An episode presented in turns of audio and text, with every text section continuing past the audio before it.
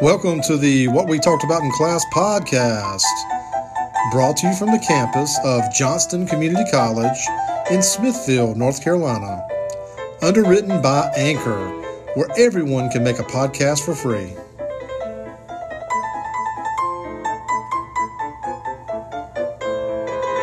All right, so chapter 13, all about marketing. Great topic. Might help if I turn this on. There we go. And so, learning objectives for chapter 13. Define marketing and apply the marketing concept to both for profit and nonprofit organizations because both need to do marketing. Describe the four P's of marketing. Summarize the marketing research process. Show how marketers use environmental scanning to learn about the changing market environment. Explain how marketers apply the tools of market segmentation, relationship marketing, and the study of consumer behavior. Compare the business to business market and the consumer market. And so, really, um, all business and marketing is trying to anticipate what the consumer's needs and wants are beforehand. Like right now, we're into the holiday season already. Yay. You already seeing the. Has anybody heard the first Christmas song yet? No, I have. I've already. My daughter played "All I Want for Christmas" Mariah Carey last night, and I was not happy to hear it for some reason. I'm like, oh God, I'm just I'm annoyed by it already. But but you better believe that everything that's going to happen in the next six eight weeks was planned for the past year. They have planned for the entire year to get us to this point where we have anticipated what the consumers' wants and needs are for this holiday season, and so the cool thing that happened to me, and hopefully it will happen to you as you go through this class or have gone through this class, is you start to size things up from not only the consumer standpoint, but look at it from the producer side of it and say, you know, when you hold that product or you t- participate in that service, you have to understand that something went into getting it to that endpoint. You are the final stop, the consumer.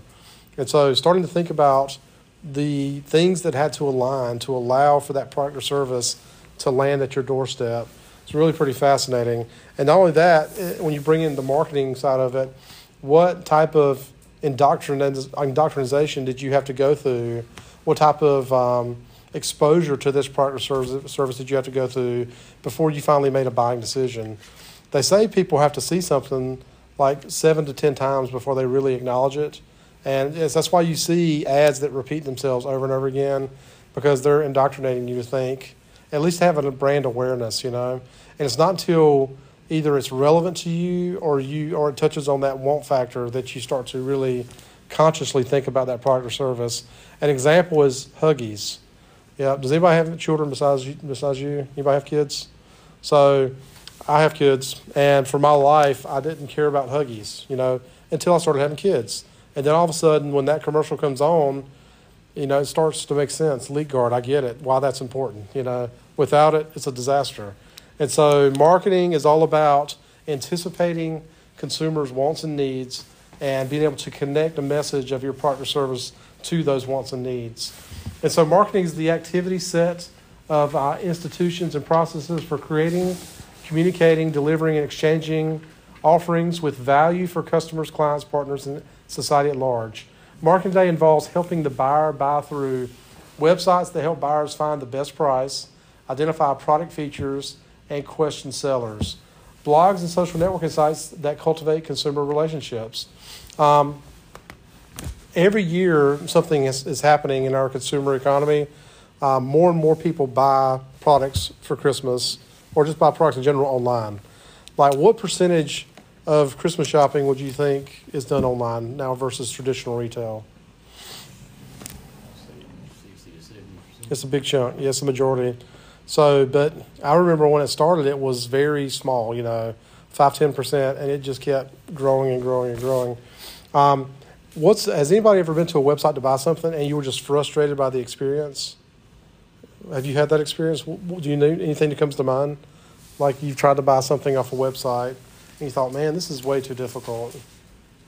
Mainly clothing websites. Yeah. Honestly, like a lot of pop-up ads that have. Oh, God. Right as you're about to click Yeah. like, check out.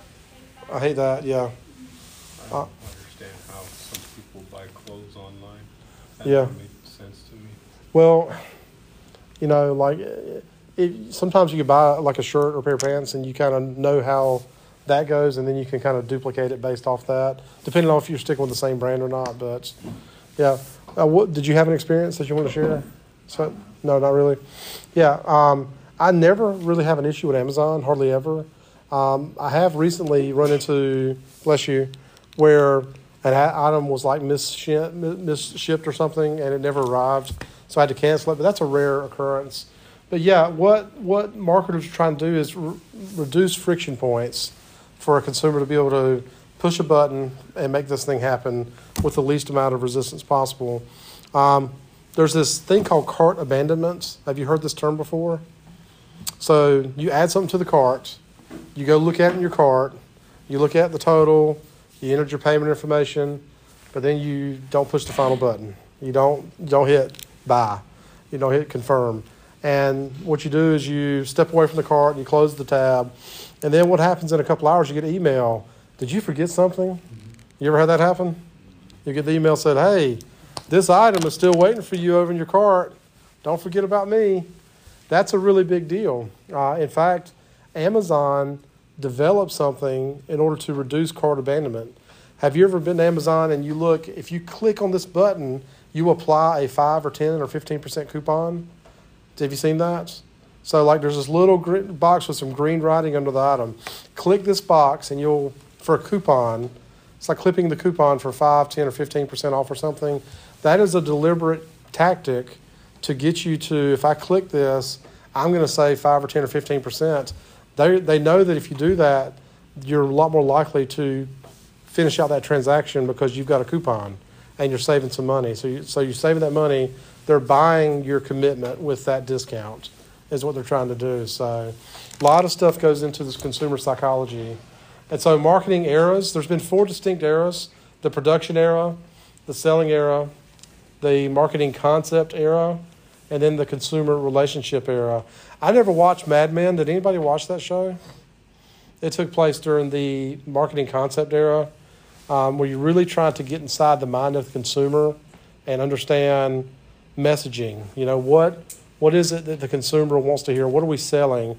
Uh, we're really trying to sell an experience, a lifestyle, a way of thinking about a product or service. The really interesting thing for me was when I was a kid in the 80s, you would see a toy commercial on TV and it was like magic. And then when you get home and you open the toy, it didn't have the same quite magic as the kids in the commercial because on the commercial it made it seem like this was a surreal experience, like you're having this, I don't know, just super fun musical entertainment experience. And so that was all marketing, though. They made it seem like this piece of plastic was more glamorous than it was, you know, all this excitement and stuff happening on TV. I remember kind of as a kid thinking, this doesn't seem as fun as it seemed on TV. You know, there's something something missing here. Uh, they didn't put the magic in the box. And so the evolution of marketing, the production era, the general philosophy was produce as much as you can because there's a limitless market for it. The selling era, most companies emphasize selling and advertising in an effort to persuade consumers to buy existing products.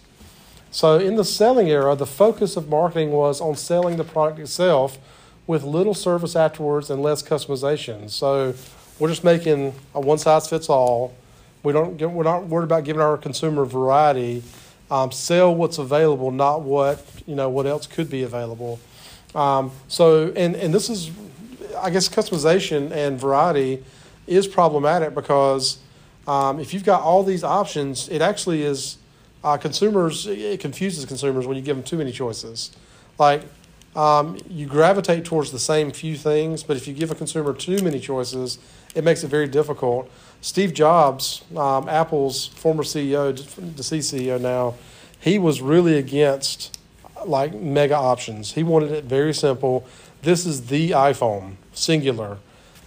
Then, like, he would be disgusted with all the different options available today.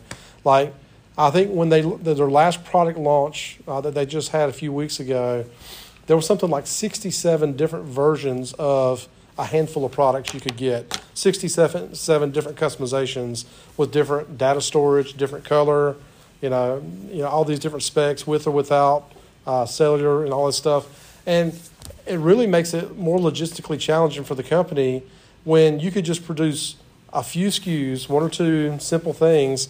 Because, like, honestly, like, you know, when it comes to phones, like, does color motivate you guys to buy a phone?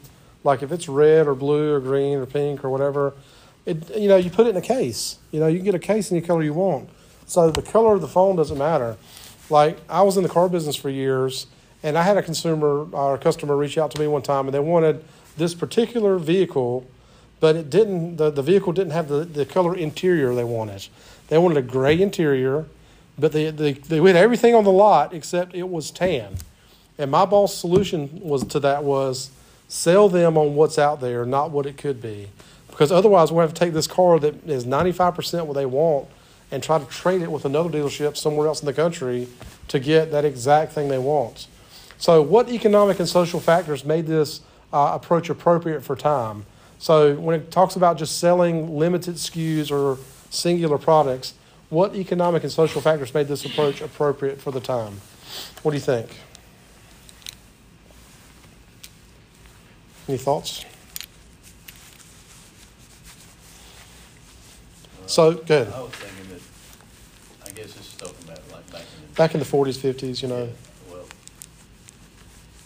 people didn't know any different. Right. had Different options, I mean, and companies didn't make different options because people didn't probably generally spend as much money on certain things. did they? Yeah, I mean, um, you know, a TV's a TV. You know, it's and that's I don't know. Like, there's something about the simplicity of it that I appreciate. Like when you go to McDonald's now, I have no idea how many items are on the menu, but there's probably like hundred items on the menu. I, I mean, what do you got? How many items do you think is on the McDonald's menu now? I have no idea. What do you? What's the number? I mean, is it, is it, maybe not hundred, but maybe fifty? I have no idea. What do you think? Probably closer to like seventy or. Fifty or seventy or eighty? What do you think? Well, thing of Dairy Queen, like people look at our menu and Yeah. confused. Yeah. They're asking us, and I'm like, I don't really know. I just know how to make it. Like it's hard to like rattle off everything because half the stuff's not even listed on the board, and it, it confuses both the person doing it Right. and like the person buying because it's just so much. And Well- so they, they might pull up thinking, oh, I kind of want this, and they look at the board and they're like, I don't know what I want anymore. You know, um, having so many choices is not, it, seems like it would be a good thing for consumers, but it's actually not. It does confuse consumers because you have to discern, like if you've got 50 choices to pick from, you have to discern each one of those as to what's going to be the right pick for you. And then, oh, what if I don't pick the right thing? You know, it, it just gets really confusing. I like the idea. Um, the original McDonald's concept was limited menu. They only had half a dozen things on the menu. You can get a burger, a cheeseburger, a shake, a fry, a drink. Keep it simple. That's it. And I would love for McDonald's, I think, to, to do another concept of McDonald's where they just had like uh, Mickey D's Retro or something, and it was if you just go there to get uh, like a handful of things nuggets, cheeseburgers, that's it. You know, burgers, nuggets, fries, you know. Because what the original founders of McDonald's discovered was the bigger the menu got, um, the more logistically burdensome it was for them to offer that many items, and it increased their costs. But what they found is that their consumer only ordered the same five or six things. So they said, we're just going to cut all the excess and focus on what the consumer really wants to begin with. And so, yeah, this made it simple uh, for production, and uh, you didn't confuse the consumer with a whole lot of choices. Here's what it is take it or leave it, run with it. So, um, after World War II, the marketing concept era, a consumer spending boom developed. Businesses knew they needed to be responsive to consumers if they wanted their business. And so, marketing concept, a three part business philosophy customer orientation, service orientation, and profit orientation. So, um, basically, um, how do we get our, consum- our consumer to live within our ecosystem, to think uh, within our, within our ecosystem, and how do we get them to stay? What I'm talking about, some examples uh, of this are if I sell you a printer for 30 bucks, which is cheap, but you've got to buy refills that are $24, you know, you're living in that ecosystem now because you've committed, you've made that commitment to buy the printer. Or if I sell you a Kodak camera for 20 bucks, but the film and development's going to cost you 12 bucks every time, you're living in that ecosystem. And so, um, doing these three things, providing the customer an experience, orienting, orienting them to live in that ecosystem, providing them services, and then uh, profiting off of that. So, and then we get into the relationship era. This is where we are now. So the customer relationship management or CRM is learning as much as possible about customers and doing everything you can to satisfy or exceed their expectations. Organizations seek to stimulate long-term customer loyalty. Social networks, online communities, and blogs are used in relationship building. Yeah, that term relationship, that has a really weird meaning when it comes to business because when I say relationship, the first thing that comes to mind is basically friends and family, you know, I mean, but the idea that we have a relationship with, you know, a business or a for-profit entity, you know, but what they're trying to establish is they want to make an emotional connection with you. That's where that that's why that word relationships move is used. What is a company that you have an emotional relationship with? What is it? There's got to be one. Tell me. Amazon. Okay, why do you have an emotional relationship with Amazon? I'm a part of their student prime membership, so Got you. I pay like five bucks a month, but I get free shipping in return. So, what emotional fulfillment does that offer you, the, the company? I don't have to wait. Like that's the worst thing about ordering online for me is I hate waiting like two or three weeks for something. Okay, so the Prime gets it a lot quicker, right? Yeah, Yeah. two day shipping or like now they have same day shipping. They'll like tell me in four hours this will be at your house. Have you done the same day? I have. You love it? That's, that's awesome. Yeah, very cool. Who else has a emotional connection with the company? Like you see a company, it makes you happy. You see a company, it makes you mad. Anything come to mind? No. Like I have a love hate relationship with Disney. Seriously, like something about Disney makes me a little sick. I'm like oh, Disney, but at the same time, something about Disney makes me nostalgia. You know, there's something I have this love hate relationship with Disney. But that's what companies want. They want you to have an emotional commitment with it to, to them and connection with them. Um, I really like Apple. You know, I, I don't know if I have an, uh, I guess I do have a, an emotional relationship with Apple, but uh, I think their products are fantastic. Uh, I guess they make me happy, but um, that's what we're talking about is relationship management. They want to satisfy your wants and needs. They want you to have a good uh, expectation or good experience. Um, every time I take my kid to the dentist, within a few hours, I get an email, I get a text, tell us how we did. You know, they're very aggressive about getting feedback. They want to have that. They're using a CRM, a customer relationship management tool, to get that feedback going, and they they really want uh, to have that emotional commitment. And basically, when you're doing a survey or you're filling out this thing that they've asked you to fill out, they you are reinforcing for them your emotional connection to this company. Think about that for a second. When you get a product off Amazon and they send you an email later and say, Can, how, how was your experience? And you rate it out of four, five stars. Have you ever filled out a review for a product? Yeah, I, I know I have. Yeah, but what you're doing when you do that is that you most time people only fill out reviews for two reasons: they love it or they hate it, right?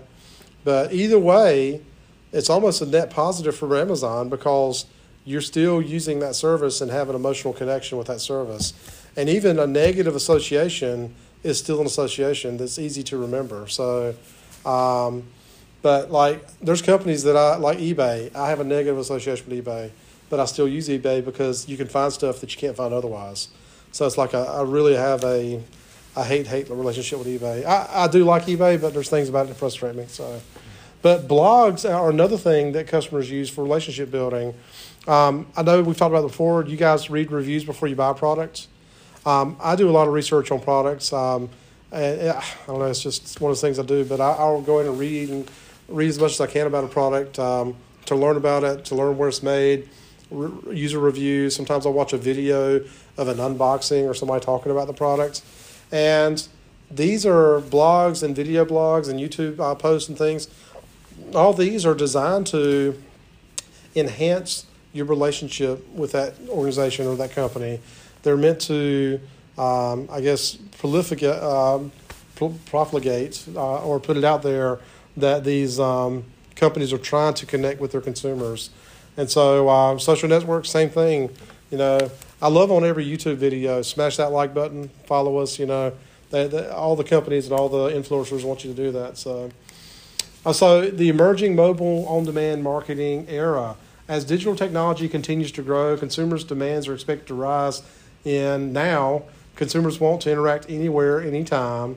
Um, yeah, and some companies have apps where if you log in, you can chat instantly with a live person. You know, so they've got people waiting that you just say, "Hey, I've got a question," boom, and they'll get back to you pretty quickly. Can I? They want to use information in new ways that create value for them. The for me, consumers expect personalized experiences, and then simple. Consumers expect all interactions to be easy. Yeah, don't frustrate me. That's that's that's my big uh, killer. What's up? I have a story about the mobile app for McDonald's that I tried to use this morning. Sure, go. I left my house, like I got in my car at like ten twenty. I was like, you know, I kind of want McDonald's breakfast today. And I was like, all right, ten minutes. Okay, they're still serving breakfast now, so I order it on the app. I'm like, I might get there in ten minutes, but I ended up getting there five minutes late. I put in my order already, and I thought it was gonna be like Dairy Queen. The order gets put in, they already have your food ready. Like, They won't they won't do it till you get there, right? Nope. Yeah. They- and so I pull up five minutes late, like five minutes after ten thirty, and and uh, I tell my order, they're like, "Oh, we can't do that. We're we're on the lunch menu now." I'm like, I put the, I put it in like, fifteen minutes ago. Like, oh yeah, our system doesn't. We don't uh, put it into our system until we take it off our computer. I was like, what? Yeah. Because I was thinking it works just like. our I know. I've done that before. Well, it's not with the breakfast thing, but I've ordered something 10 minutes away and I get there and I'm like, I ordered it 10 minutes away, so I wouldn't have to wait 10 minutes when I got here. And they don't they don't put it in until you arrive in the parking lot. So it's weird. I have I guess so you can order from there and not have to walk in to do it. I don't know, but yeah, there you know, and every almost every app I've used, I don't have a perfect experience. There's always something where, you know, it, it doesn't give me the exact thing I want, but you would think with millions and billions of dollars online, these guys figure out, you know, how to do it really, really well. You know, so I was sitting there, I was like, it's five minutes. There's, there's no way you put packed it all up. It's like gone from the store. You can't make it. And right, I, I was just kind of frustrated. I was like, five minutes, really? And she was not like the nicest about it. She Right. We're on our lunch menu now. I was like, Yeah. come on. It's still Well, morning. what did you uh, what did you order? I, I, I just left. No, what I'm saying what Oh, What- were just a bacon, bacon, egg, and cheese Sure. griddle and uh, Yeah. sweet tea. I got two of the sandwiches and it was pretty. Like I felt like it was a pretty simple order. It wasn't much, yeah. And they didn't offer any other solutions. They're just like Didn't McDonald's go to a breakfast all day concept? they, Yeah, they they- had they it went before back um, on it. COVID. They they've gone away from that now. Yeah, after like during COVID, they went away from it. Oh, Okay. Yeah. Well, are you gonna go back tomorrow and go for it again? Probably, I might. I Uh, maybe a different McDonald's. See, that's the thing, man. Like, you know, y- ah, God, I mean, you have these bad experiences, but can you, I know, almost so wanted to go to the other McDonald's in Right. Springfield and just to like buy it from them. Right. Not even get like what I wanted, just get something else from them, just as in like a, well, you know what, I'm not gonna support you. I'm gonna support Right. this McDonald's. yeah. Come to find out, they're owned by the same person. So Probably. I, I have no idea. So, yeah, fun times. So, the cost of acquiring a new customer is five times the cost of retaining one. So, I have to spend, spend, spend to convince a new customer to come be within my ecosystem. It's a, it's very challenging because, like, if I've got a customer that's eating at McDonald's and I'm Burger King and I'm trying to get them to flip, that's an expensive proposition. I've got to put out a lot of ads to convince somebody, hey, you should come over here. But how do we retain our customers? It's a lot easier to keep our customers that we have, build trust. Um, I actually got some feedback. I actually talked to the store manager at Zaxby's last week, um, and I was telling her, you know, just to give her some feedback. I said, one of the great things you guys do is um, I think they're pretty good at customer service at Zaxby's. Um, I think they're really trying to take on Chick Fil A. I don't think they're quite there, but um, they're they're doing they're doing a very good job with it. Um, one of the workers there knows me by name, and I know this person by name, and so uh, that builds you know just good rapport, good trust. Be open about mistakes. Uh, People recognize that nobody's perfect, but own up to it and uh, let people know. Listen, promise only what you can deliver. Show appreciation, and remember employees are customers too. So there's some things we can do to talk about retention. And that last one, it's important to retain your employees as well because it's super expensive to hire and train a new employee versus like you at Dairy Queen. If they retain you, they've already trained you. You're you're a plug and play at this point. They can just give you a shift and you can go. But if you left and they've got to hire a new version of you, that person has to be have a lot of hands-on training to get to where you're at. How, how many months have you been involved now? Uh, six and a half now. So yeah, but that how how many how many weeks or months did you have to go before you felt competent? I'm still technically considered training. Right, I'm still like training on drive through, even though I'm I, proficient. Yeah, I, I do it just as well as the senior. Like maybe Sure. I'm not as fast at doing stuff, but I nobody complains about it. right. I got you. So yeah, employee retention is, is crucial because, like I said, it's very expensive and very time time consuming to onboard and train somebody. And depending on the organization, it could be months before you replace somebody. Um, Now, the depending on the organization, it could be a lot quicker turnover or a qu- quicker replacement. I've seen some, like fast food places, have open calls where they just said, "We're doing open interviews on Tuesdays." What's up? Uh, Queen, we've had six people leave and one person hired. Wow, that's brutal. We went from having a 15 person staff two years ago to Mhm. having eight people on staff. But And no one's, like, I was a replacement for somebody probably. have you reduced your amount of operating hours? Um, just for the winter, because we moved, like, on Fridays and Saturdays, we're normally open till 11, but we went back to being open till 10. Yeah. Just because winter. Speaking of time in winter, has daylight savings time affected anybody? Do you, do you feel affected by it? How, how have you been affected? I've been tired a lot. I'm tired, yeah, for sure. So, Because you got more sleep. huh? You got more sleep. I don't know what it is, but I could tell something's not right. I don't know what's up. Just when you get home, it's already dark. Yeah, I mean, I feel weird like all day. Like I, when I'm up, when I'm going to work in the morning, it's bright and sunny. It's like bizarro because I'm used to traveling to work in the dark, you know. So uh, I'm hoping like we can just get away from daylight savings, you know, and just be done with it. What's up? Um, well, the, the next time we leave forward, we're not going back anymore. That's it. You're gonna be stuck, like, the forward now. So spring, spring is that a done deal? Uh, as far as I, yeah, like, you signed in Congress. Is it so? It's a national movement. Okay, I heard that, but I hadn't verified it. So I'll take your word for it. I'll trust you. I was So talking to my mom, because I remember Yeah. back in like 2021, they were talking about it. yeah, And, uh, and I talked to my mom, I was like, I thought we weren't falling back. And she was like, oh, that's next year. Like, okay. got you. They might push it back again. Yeah, I'm fine with that. I, I would prefer to leave the time forward and just leave it, you know, because Keep it still. yeah, yeah, because I did. I, I don't know if you knew this, but um, there's a rise in cardiac arrests and strokes during daylight savings time adjustments because it puts pressure on the body that it's not used to. It's out of their normal rhythm, and so you see a significant increase in heart attacks and strokes during daylight saving time shifts. So Google that when you get home and check it out. It's pretty interesting stuff. Yeah. But like if somebody is uh, a one hour shift and their body's not used to it and they're having to pop up and they haven't got the sleep is so important to your body. You don't realize how important it is but it's like that's when your body is repairing itself and refreshing itself. And so if you don't get proper sleep uh, it's almost like being drunk. I mean tr- trying to operate you know your body. So yeah um, so yeah google that and check it out. Let me know what you find out. So what's up? Looks like we should move, maybe like shrink the shifts during that time, like just by one hour, so people can stay like in a rhythm. Yeah. Slowly. the whole thing never made sense to me. Like, the sun is going to do what it's going to do. It doesn't matter what the clock says. You know what I'm saying? Like, I mean, I never understood why we manipulate the clock. It doesn't. It doesn't make sense to me. I don't get it. I mean, does it make sense to you guys?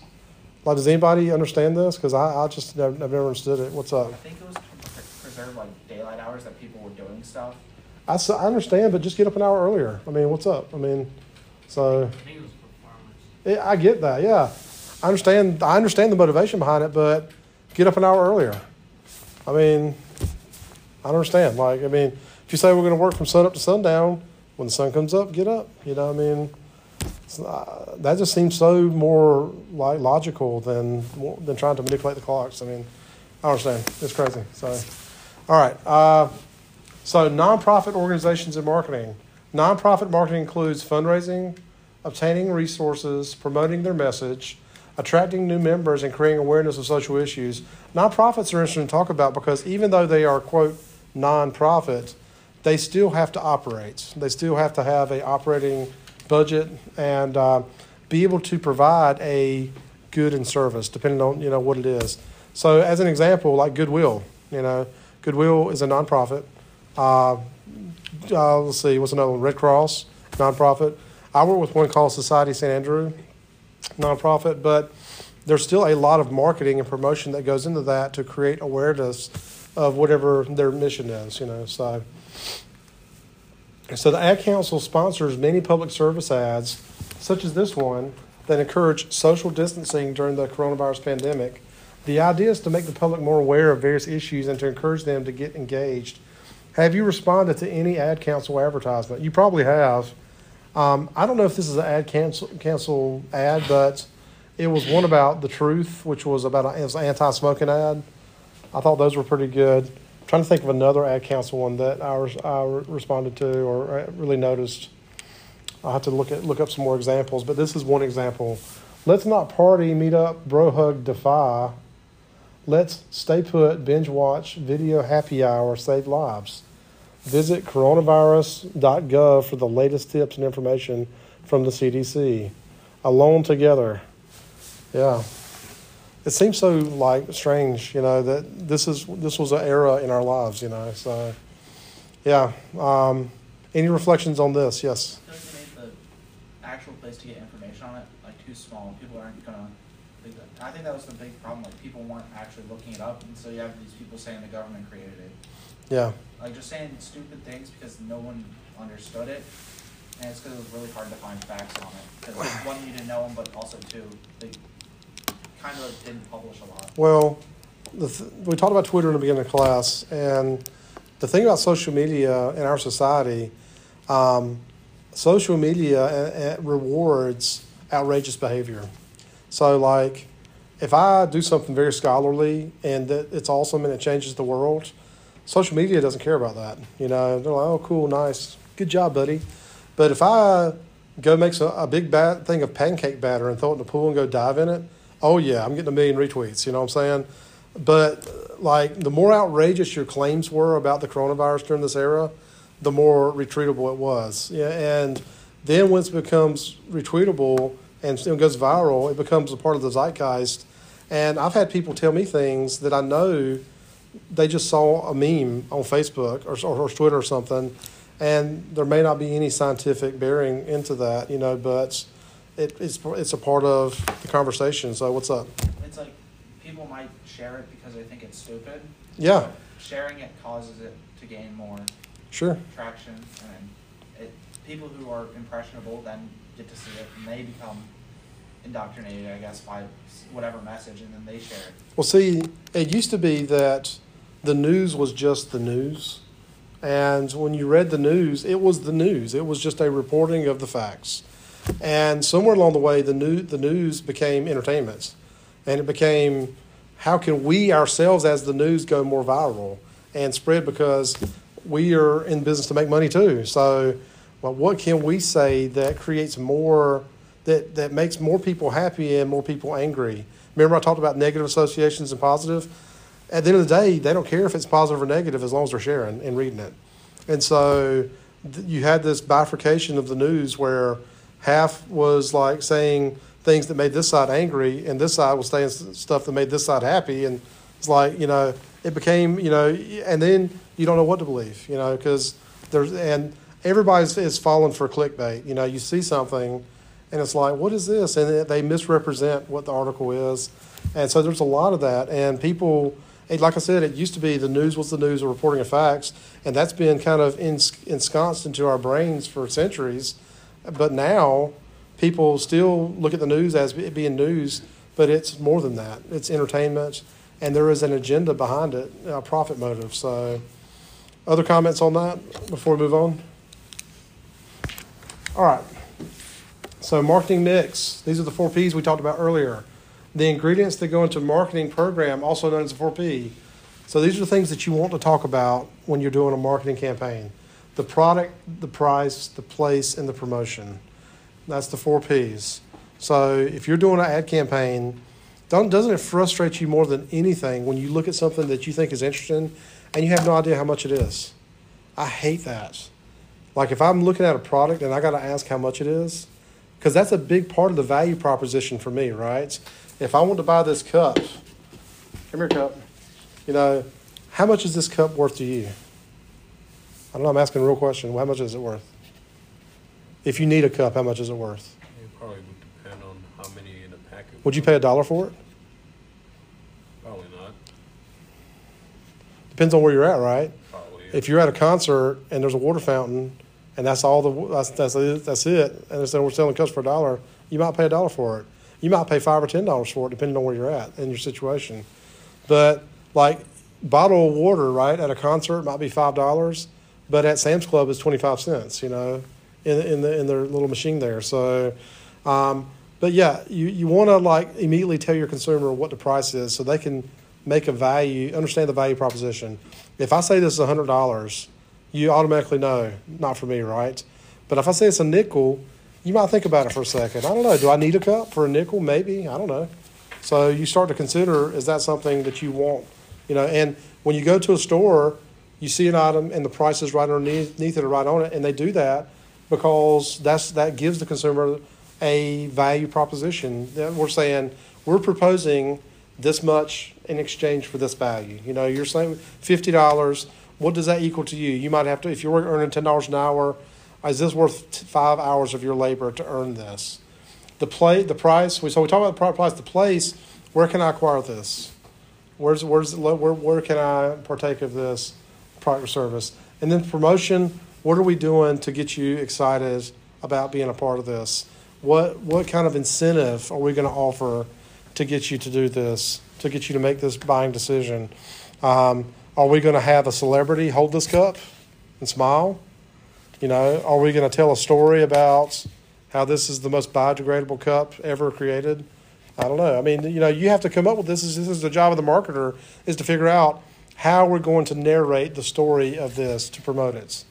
So, um, and it really depends on the nature of the consumer and where they're at. I mean, like you guys might have no interest in this whatsoever, but it, like I said, if you are at a concert and you know you care about the environment, this might be a solution for you. I don't know. So there's a lot of A lot of that goes, Go. goes into the, probably the Black Friday deals that they have. Oh, absolutely, yeah. But if we back, I'm gonna back up. I'm gonna attempt to back up real quick. See if I can find it real quick. Right here, learning as much as possible about customers. So marketers want to know as much as they can about you for the reason of understanding what it is that you want and need. So, like, any as you get get older, get careers and stuff, um, you're going to fall more and more into a demographic niche. You know, this is where you live. This is the type of work that you do. This is how much income income is in your household. This is the size of your household. This and they they can really probably break it down like on a monthly basis how much spending you're doing on housing, car, fuel, groceries, you know, and they can really do deep analysis if they wanted to. Like, um, I don't know if they have the capacity to do it, but I'm sure like Walmart, as an example, or Target, or any big retailer, they can they can take your card, whatever debit or credit that you use, swipe it, pull up every transaction that you've ever done with that card, and analyze how much spending you do on a weekly, monthly basis, what you buy most often. they know all that stuff. So, any que- uh, questions or comments on the four P's? Yes, For promotion, could word of mouth be considered promotion? that's the most effective marketing because if I see something on the internet that is selling a product or service, that's great. But another person telling me about it, that or me seeing it, I I really don't anticipate buying a Tesla. Never wanted a Tesla, but I have a friend that has a Tesla, and he took me on a test drive, and that's the best marketing Tesla could ever do is being inside one and watching this thing go. They've got this huge, like I don't know, it looks like a 19 inch iPad in the dash. Have you have you been in one? Yeah. Yeah. I don't know. it kind of deterred me from wanting to get one because I you look at a Tesla on the side of the road and it looks like a really nice car, and you're like that fits the price, and you like learn about like all the things. It can Right. do. But then I sat in the Tesla. The screen looks nice. Looks very high tech. Sure. And you look at the fake wood in there and the cheap. And you can Yeah. feel it cre- I was like, I just don't like this. It seems so cheaply made. It seems like I'm buying a car that is like fifty percent of what it costs, and it's just because you're paying for what's underneath it all. Yeah, And you're paying that, for the the computer and the I the technology. actual like build quality. right. What's up? I've actually driven a Tesla before, What do you think? And the only part to me that was like, wow, is like just how fast it. It's super It fast, doesn't yeah. feel like you're going fast at all. Right. But it's very like simple. Yeah. Like you're just like, oh, that's it. hmm What do you expect? Like a disco ball or something? I mean, I don't know. So yes. I don't know. What's up? Oh, DeLorean. Yeah. There you go.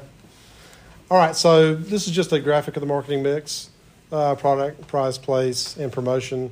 So you can see the product. They're doing cosmetics, price, how much it is, where you can get it, and this is their promo. And a marketer should. It's kind of like going fishing as an as an analogy. You should try different bait until you find the bait that really works well. And so, even McDonald's, I know we've talked about them quite a bit today, but they use different baits. Right now, they're doing the oh, come get the McRib because it's only going to be here for a limited time, and you may never get it again. Which is everybody knows is garbage. But does anybody like McRibs? Are you into McRib? Kind of reminds me of like what they used to serve in the school lunches. Yeah. Uh, I, I'm like Mc. Ugh. That's what I think. That's that's my association with the McRib. It's no McNasty. So, yeah, but you know, they they they've got a number of different things, and they they still do the monopoly thing from time to time. That's a promotion they do to get people to come to get the little stickers to maybe win a million bucks. I don't know. So different organizations try different promotions, and um, I'm sure some of you've got into the text message where a company will text you once a week or twice a week. You know, I'm on um, Buff City Soaps distribution. Does anybody know what Buff City Soap is? It's a handmade soap company, and there's one in um, there's one in Goldsboro. But I got a text from them, God, recently. Oh, here we go. This is my distribution from Buff City. It says stock up during our four for twenty sale, which includes our handmade soap bars, bath bombs, shower fizzies, and bath truffles at Buff City Soap, Goldsboro. And so I get this every week on Tuesdays because they run this sale every week on Tuesdays, and I know that. So there's no incentive for me to go get the four for twenty because I can get it next Tuesday. You know, so but um, they they try a number of different promotions. Here's one they did recently: free soap for a year with a purchase. When you spend fifty dollars today, um, and then you get a free bar of soap each month in twenty three when you make any monthly pu- purchase. So you go in there and spend fifty bucks today, and then they'll give you a free bar of soap for the rest for all of twenty three, as long as you buy something for all of twenty three every month. So what are they actually doing there? Get you to go back and buy some. they're doing a loyalty program where you go back 12 times in a year. Because I only go maybe three or four times a year now, maybe. I like their soap. They got a good product, but I don't need to go every month. So, yeah, by, by doing this, they get the 50 bucks today, which is a good value for them, and then they get, you know, loyalty.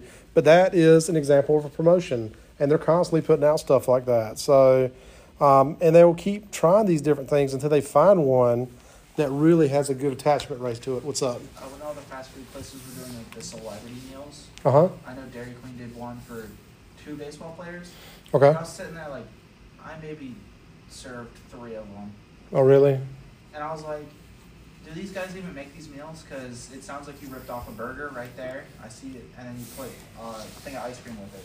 Yeah, my kids were into. I don't know what it was, but it was like a. It was a meal at McDonald's that came with like sweet and sour sauce and something else, McSweetie or something like that. Does, does that? Do you know what I'm talking about? That I bought the meal. That my, I bought one of them, and now and they recently had the adult Happy Meals. I got one of those for my wife, and I was like, "This is a total ripoff. It is. Twelve bucks for basically a combo. I mean, that's what a box. It's box. the combo you could have gotten just to get an old toy and a box, and not impressed. But you know, I, I the only reason I did it was because they were promoting it, and I wanted to see what's up. So you know, so promotion is a big part of that, and that comes straight out of your psyche. What can I do to entice the consumer to do this? What's up? Uh, Burger King, uh, my friend got this coupon for two of their ghost pepper burgers that they came out with Oh man, for Halloween. Um, it, you got two of them and two small fries for ten dollars. And you, he was like, "Hey, you want to go get this?" I'm like, "Sure." I think it is it coming in a black wrapper. Uh, no. It, Okay. This is the orange bun. Okay. Which already made. I was like, mm, I don't like this already. you did it. I, I, I bought it because it was like ten dollars. Both of us paid five dollars, and we get Sure. a burger and a fries, and we both just got two drinks. How was it? It's awful. Like it's worse than a normal Burger King burger, and I already don't have high hopes. But I was like, it's like one of the. It's the kind of spicy where it doesn't have flavor, so it just makes your mouth hot. Oh god. And it's like, why would anybody want to buy this? The orange bun does not make. It's just so like, because there's uh they have like spicy queso on it. They have spicy cheese, and the bun's already orange, so it just looks like this orange mess with a meat patty and bacon and jalapenos. On a scale of one to ten, how spicy was it? It was like a two, but Okay. it just had that spicy like in your mouth. Yeah. taste. Not good flavor, just just No, spice. Yeah. Yeah, hot. just spice, and it was like, why would you ever want to buy this? Has It's any, have you done the one chip challenge or anybody? Uh, My friend did. How was it? I heard it was Um, horrible. He was fine until like two hours later. He literally went home and like puked everywhere. Oh God. And then was like sitting on his ground, like hyperventilating in front of the fan. Yeah. And he like he takes spicy. Like he's he was like my body just did not like that. I like spicy food too, but to a limit. You know, like I'm I'm only going to go up to like a five, and that's I mean because anything over that, you're just punishing yourself without the benefit of the flavor. You know, so yeah, I, I'm gonna pass on that. So. All right, so this is a little bit more on the marketing process with the four Ps. So find the opportunity, conduct a research. We'll talk a little bit more about that. Identify a target market. So target markets are these market segments that are like if you if you've got I guess cosmetics using that example in the previous one, the target market, who do you think is going to be for that? Yeah, Probably probably young young women, but I mean it could be could could could appeal to others too, but that that if I, if I did a probably an analysis of who's buying these products, it's probably going to be primarily a female audience, you know, but uh, I, I don't know for certain, but Either females or males that are, that have couples or are married. Buying it for a significant other maybe. Yeah. Yeah. Got you. So you identify a target market and then design a product to meet the need based on research. So that research is important. There's a number of ways to do it, but probably the most effective is um, talking to people directly. Like putting out a survey, that's kind of weak. People don't really, I mean, when you do a survey, your goal is to get it done as quickly as possible, right? Like when people ask me to do a survey, I'm like, how can I get to the end of this as quickly as possible? Let's go. Boom, boom, boom, boom. Yeah. So you don't necessarily get the good feedback, uh, but talking to people, and especially when it's paid research, like the idea of paying somebody to ask them questions does not sound appealing. And if you're on a limited budget, that doesn't sound appealing, appealing either. But if you pay somebody a nominal rate, they're more likely to give you quality feedback because you're paying them for their time. Their time. So do product testing. Say, do you like you know th- the way this writes better or the way this writes better? Tell me why. You know, find out what it is about each that, and then then use that feedback to help you develop your final product. Determine a brand name, design a package, and set a price. Place it uh, for distribution. Design a promotional program, and build relationships with customers. And so, this, in a nutshell, is how we go through the marketing process. So, designing a product to meet customers' needs. The product is any physical good, service, or idea that satisfies a want or need, plus anything that would enhance the product in the eyes of the consumer. Um, so, once again, any physical good is, is a product or anything that would enhance the product in the eyes of the consumer. What's something of something that enhances a product? I'll give you an example. I was recently looking at some ear earbuds, or not earbuds, but a headset, and I looked at one that came with a case, and then I looked at another one that was cheaper, but it didn't come with a case, and so that was a real value add having the case, but it wasn't a fifty dollar value add. You know what I'm saying? So I had to look at. I didn't. I didn't end up buying any, but I was just evaluating them, and something that enhanced my decision was this extra accessory. Test marketing is testing products among potential users, finding out the good, the bad, the ugly, what works, what doesn't work, what what did you like, what didn't you like. A brand name is a word, letter, or group of words or letters that differentiate one seller's goods and services from those of competitors. Um, I will say that in the, internet age, we've had a lot of wacky brands come available just because of people want to come up with unique URLs and stuff. But brand is such an important thing. It, it needs to be able to communicate what it is. You know, like if I say our company, we're just going to call it wood. Okay, what does that what does that tell me? Is it made of wood? What are you, what are you communicating? You know, so whatever your name is or your uh, one or two or three words that communicate your name, it needs to communicate what the product is. You know, so think about that. Um, I say that, but then you have Apple, and that doesn't say computers. You know, so ignore everything I just said. So, but um, it does. You know, I, I guess we've we've you know in the early days of Apple, it was called Apple Computer, and so now it's become a part of the zeitgeist, and people know what that's associated with. Yes, sir. The logo, like, like the Apple logo, Mm-hmm. it's become like ingrained, Right. and it's like something memorable. The Apple with the little piece taken out. Well, like Dairy Queen, you're communicating what that is. Yeah. It's, pretty good at it. yeah. So, um, I guess McDonald's does not say food, but people have. It's gone to a point now where we associate with food. You know. So, yeah. So brand name very important. You want to not necessarily land on the first thing you think of. You want to kind of vet that out and, and, and ask some people some feedback. You know. So a vegetarian restaurant might feel a popular need in the neighborhood of many college campuses today. Is there one near your school? What can you tell about its manager's applications of the four P's of marketing, the product, price, place, and promotion? Is there a vegetarian restaurant in Johnston County that, that we know about? I don't know about it. Okay, well, how about let's do a different example. Is there a restaurant around here that is kind of unlike other restaurants? Does anything come to mind? It's kind of a little different than your traditional, I guess, eating establishment. I've never been to it, but it's up here in the strip mall, there's a little place called, uh, shoot, what's it called? They do like, uh, seafood. Uh-huh. So, um, crawfish. Crawfish. What's up? Um, there's one in Raleigh count. Uh, go ahead. What you got? It's called like rock and roll sushi, and it Okay. has, like con- a conveyor belt. and Very it, cool. Goes through Yeah. It was so cool. So, how do they convey that? Um, it's just like I'm saying, like, um, do they promote it? Have you seen promotions from them about their well, I product? Saw it on TikTok. Right. I saw, I've seen it on, on some social media. I saw it going on conveyor. Have you been there before? Yeah, Oh, how do you, how do you like it? it was really good. We finished a lot of plates.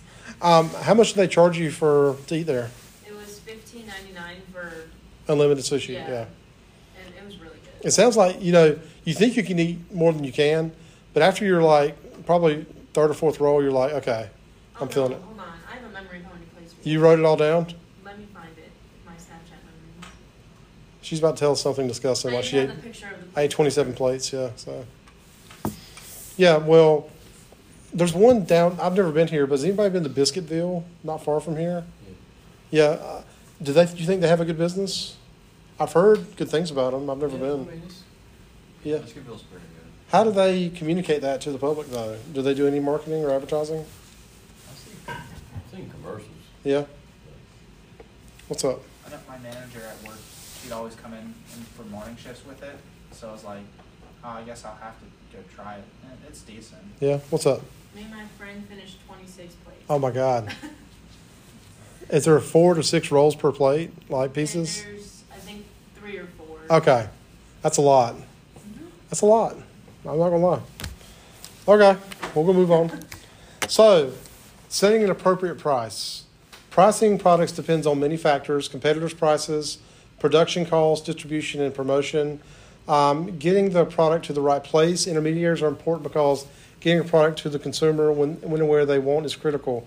So we'll go back to the price real quick. It depends on a lot of factors. How much does it cost you to produce the thing to begin with?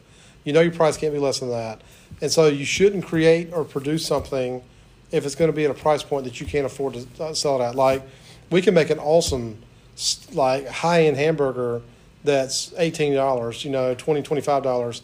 Is this market going to be accepting of that? Probably not. You know, even though we can make it like fantastic. I mean, we can probably make a hundred dollar wagyu burger, burger. You know, that is just like epic, but the market is not going to accept that. So um, you have to be able to find your right fit into the niche of that market and understand how much it costs you to produce it, how are you're going to get it out, how are you're going to promote it, and will your consumer accept that price point? Yes. I was talking to my cousin, because I try to like, talk to him like once a month. Yeah. Ask like how LA's been and all that. And I was just talking, we talked about food for a while. I was like, oh yeah, we went to the steakhouse here. And we're, I was talking about the steak, and then he, t- he told me that this steakhouse he found in LA. And we compared the kinds of steak, the price, and I was like, the, the places over there, there's a lot of more of like fancy, expensive food restaurants that we Mhm. have here. Like I couldn't find a restaurant like that here. I'd have to really search for one at least. To go high, high end. Yeah, Yeah. high end, like really high end, like a hundred dollar steaks. See that? he, he like can turn a corner and find three of them in Yeah. LA. See, that's just so out of alignment with my. But see, if I lived over there and made three or four times as much money as I do here, maybe that might be more in alignment with my value proposition. You know, so I don't know. I'm kind of fun. My cousin still lives like he he lives with his parents still. He, he doesn't go out to eat. And Very he frugal. goes out to these big places if his friends are taking him out to eat. Yeah, He, he's very like. I'm making a lot of money now, but I know it's not sustainable as sustainable as like a desk job. So what industry is he in? Well, he's a uh, streamer, so Okay. Like content. That's right. You told me about that. Yeah, yeah. And so he's like, I don't know how long my market's going to be open. Sure. So I'm going to farm as much money out of this, put it away. Like he doesn't pay for his house. He doesn't own a car. The only thing he pays for his girlfriend to fly out to see him, That's cool. and Yeah. or like family members if we want to go see him. He'll like try to he'll try his best to get to either us or to for us to go. To Streaming, like, or being an influencer is a very stressful lifestyle. It seems glamorous because all they show you is the glamour, but you're constantly under pressure. You have to put out content every week because if you don't, you drop in the ratings significantly. the new Call of Duty came out two weeks on uh, Uh-huh. October 28th or something like that, and um, eight hours a day. He's had like he has to buy contract stream eight hours a day. Is he a Twitch guy? Uh, yeah. Okay. Um, but he, his contracts with uh, FaZe, which is a like a company that promotes. It's like a clan kind of a gaming clan. they're all group. That's a lot of work. Eight hours a day of, of streaming. Um, he was telling me about other people, like the guy who got the first like completely ma- finished the game kind of stuff. Right. 100 so the game had been out for 150 hours he slept a total of 30 hours just to like pump out as much as he could from this game Right. and it's like he said it's like stressful doing that It's not even enjoyable. Yeah. that's why he's happy he's not a pro player he just makes content for it because he just wants to play the game that makes him happy but like pro players they have to practice day in and day out and it makes the game not fun Yeah, because you're doing it because you have to do it, not because you want to do it. So, um, so just what's up? And that game made even. I like I've seen the advertisement for it, and I've seen gameplay of it. It just looks like it's a rip off of like what of. It's just to build upon other Yeah. other versions. It Yeah. i will say it's really fun and addicting like it's actually a lot better than the old ones Yeah. Oh, oh, I prefer the old games. well i'm talking like the past two Right. I haven't, I haven't played any of them yet. I I played some old old Call of Duties. Like my favorite old one was Part Four. I think Call of Duty Four. But that was a long time ago now, probably 15 years ago. So. Um, last thing we'll talk about real quick: promotion. All the techniques you tell um, sellers use to inform people about the motive uh, and motivate them to buy their products and service. So, advertising, personal selling, public relations, publicity, word of mouth, and sales promotion. Yeah, and you got to do a little bit of all of this if you're going to be successful in marketing. You got to get out there and shake hands. You got to do the, the retail part of it. Uh, we got there meeting people, connecting, talking about your business, talking about your product, um, doing live live streams on social media. You got to do that. You got to have promotions going. You got to do paid advertising. Um, you got to do some blog. I mean, you got to really have, I would say, somewhere between ten and twenty different avenues of outreach in order to really connect with an audience and get get that out there. And and that's a lot to manage. But one way you could do it effectively is just set up a schedule where every day you're doing a little bit of, of a few of them. You know, so like if I had like I'd say let's say 15 different outreaches, so do three a day, five, five days a week. You're doing so one day you're doing a blog post, uh, a, a Facebook Live or something that you can put on TikTok, and then and then the next day you're doing a YouTube video. So you just you you have to be a content creator and somebody that's willing to get out and promote and sell your product. So, all right, we'll take a time out there for today. Test is not due until Friday. Just keep that in mind. That's for 10, 11, 12. And when we come back, we'll wrap up uh, chapter 13. Okay, guys? All right, talk to you soon.